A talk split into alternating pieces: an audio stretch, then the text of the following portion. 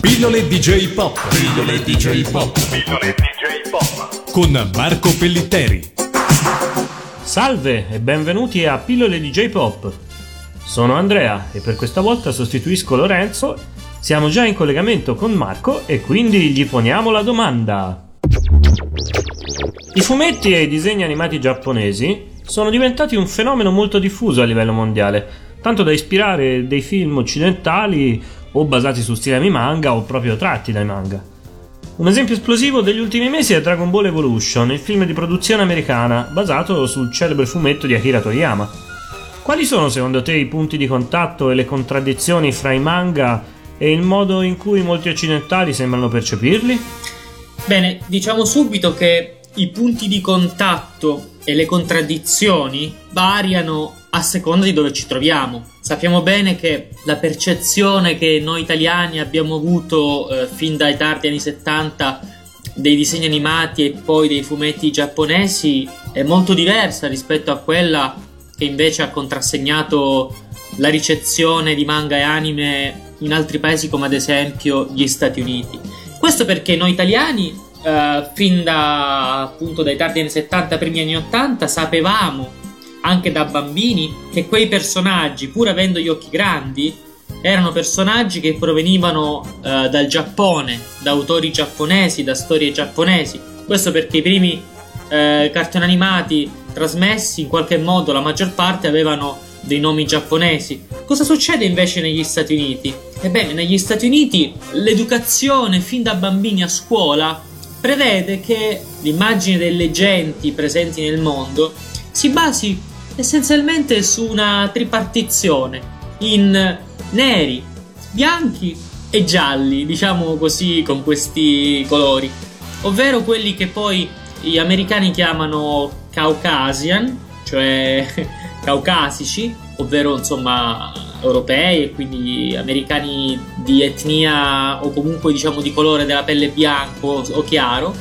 I neri poi è tutto un, un marasma di genti eh, provenienti dall'Africa ma anche eh, dall'India e i cosiddetti Asian, gli asiatici, che ovviamente non sono soltanto, non so, i cinesi, i coreani e i giapponesi, ma ci sono anche tanti altri asiatici che non hanno gli occhi a mandorla. Diciamo che la tripartizione veramente tagliata con l'accetta e molto naive fa sì che quando un personaggio del manga viene visto da un pubblico americano, poiché il personaggio del manga a partire da Tezuka ha quasi sempre i tratti del volto con gli occhi grandi, ebbene quell'occhio grande o anche i capelli biondi o gli occhi azzurri come per esempio in Sailor Moon, indicano inequivocabilmente allo spettatore americano che secondo lui quel personaggio sarà quantomeno europeo, sicuramente bianco, probabilmente americano. Diciamo che in versione amplificata il pregiudizio che circola in Italia già eh, dagli anni 80 eh, secondo il quale i giapponesi avrebbero sempre disegnato i personaggi dei manga con gli occhi grandi o perché avrebbero dei sensi di inferiorità nei confronti degli occidentali o perché vorrebbero esportare eh, personaggi giapponesi sotto forma di personaggi occidentali grazie a questo stratagemma no, degli, occhi, degli occhi grandi. E qui arriviamo a Dragon Ball, eh, il film Dragon Ball Evolution, è un film, devo dire, con momenti divertenti, momenti anche piuttosto noiosi, ecco, ma questo probabilmente perché io ho 34 anni, non 14, e quindi si tratta di un film eh, tarato specialmente per i teenager americani, è il classico popcorn movie, come lo chiamano gli americani. È un film comunque avvincente, diciamo, perché anche chi non ha più appunto 14 o 18 anni, però ha letto da ragazzo il fumetto Dragon Ball, può avere il piacere di ritrovarsi in questa versione un po' reimmaginata. ドラゴンボール世界で一等するな秘密探そうぜドランボール世界で一等愉快な奇跡この世はでっかい宝島そうさ今こそアドベンチャー夢ワクワクの愛がぎっしり色とりどりの夢がどっさり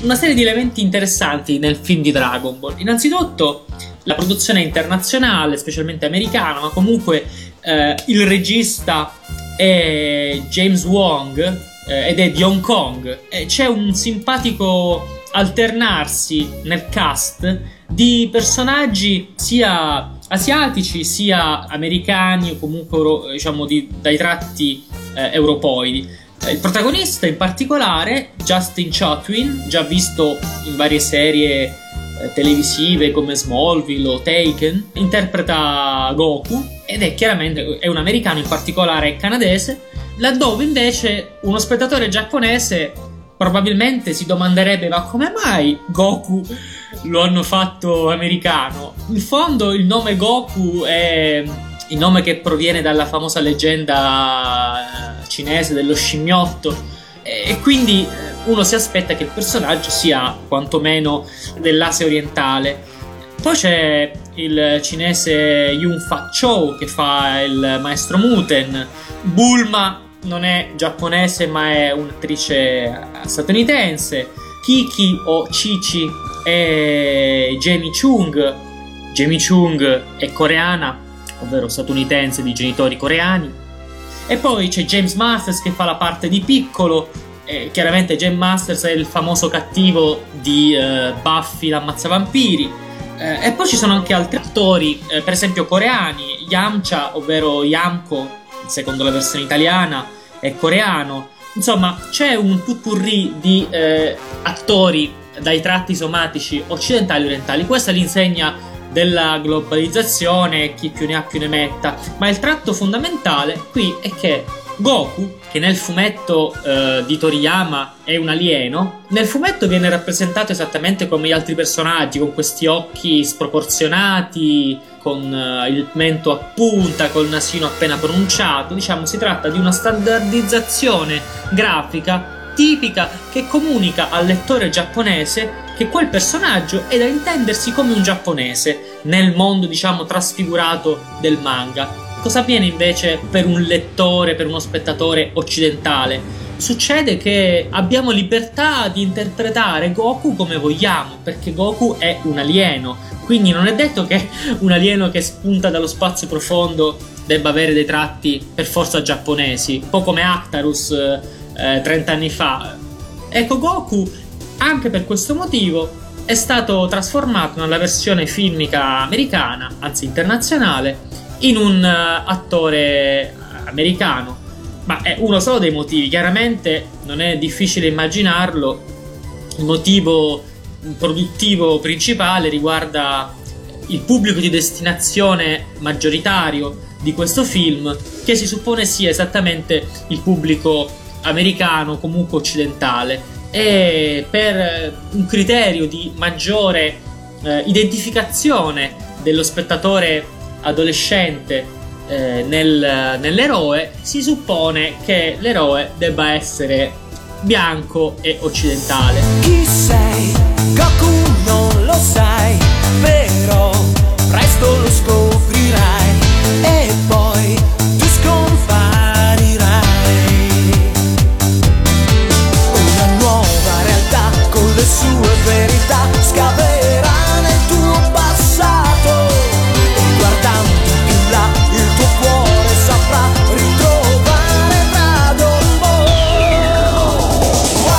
destiny? Dragon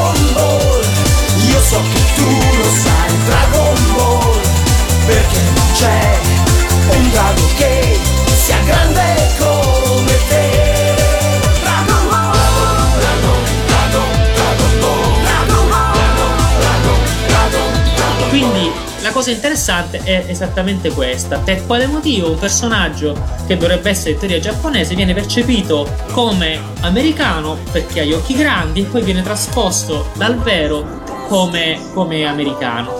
C'è chi dice in maniera un po' più severa di me che questo ha a che fare con l'insito razzismo anti-asiatico eh, che ancora persiste eh, in molti ambienti eh, americani. Io però non sono di questo parere perché in fondo una delle fonti culturali che hanno maggiormente contribuito negli ultimi vent'anni, se non di più, alla cinematografia di Hollywood è proprio la, la cinematografia di Hong Kong. Pensiamo ai film eh, di Bruce Lee, pensiamo alla grande influenza che ha avuto sull'immaginario dei fratelli Wachowski, eh, pensiamo ai film di Jackie Chan e così via. Diciamo che si tratta soprattutto di una abitudine produttiva per la quale l'eroe alla fine nei film americani deve essere un WASP, un White Anglo-Saxon Protestant, perlomeno dal punto di vista somatico, un po' come nei famosi action team uh, dell'animazione del fumetto giapponese come i Gatchman o i Cavalieri dello Zodiaco l'eroe principale deve sempre avere quei tratti e soprattutto deve avere il costume rosso. Diciamo che sono dei tratti stereotipici che rimangono. Questo è un elemento, a mio avviso, molto interessante che possiamo osservare anche in produzioni meno platealmente legate al manga, anche se ovviamente un pochino dal manga derivano. Pensiamo, ho, ho citato poco fa i fratelli Wachowski, pensiamo a Matrix, in cui Neo eh, per quanto abbia dei tratti quelli un po' hawaiani di Keanu Reeves, è comunque un bianco, ma ha intorno a sé tonalità eh, molto molto variate, no? C'è l'afroamericano, poi c'è il famoso generale Mifune che nel secondo, nel terzo film comincia a sparare contro i cattivi, contro le seppie da quel eh, robot, quella specie di mezzo Gundam eh, e questa è chiaramente una citazione plateale di tutta una serie di contributi che vanno a delineare un quadro anche razziale, tra virgolette, eh, molto composito, eh, molto anche politically correct per certi aspetti. Rimane dal mio punto di vista ancora una, un predominio eh, finanziario e quindi anche poi anche di rappresentatività rappresentazione visiva nella pellicola eh, del, del, bianco, dell'eroe bianco, no? dello Yankee. Eh, questi sono elementi che però secondo me tenderanno negli anni ad affievolirsi ancora di più e ad amalgamarsi come del resto stiamo già osservando nella società più generale.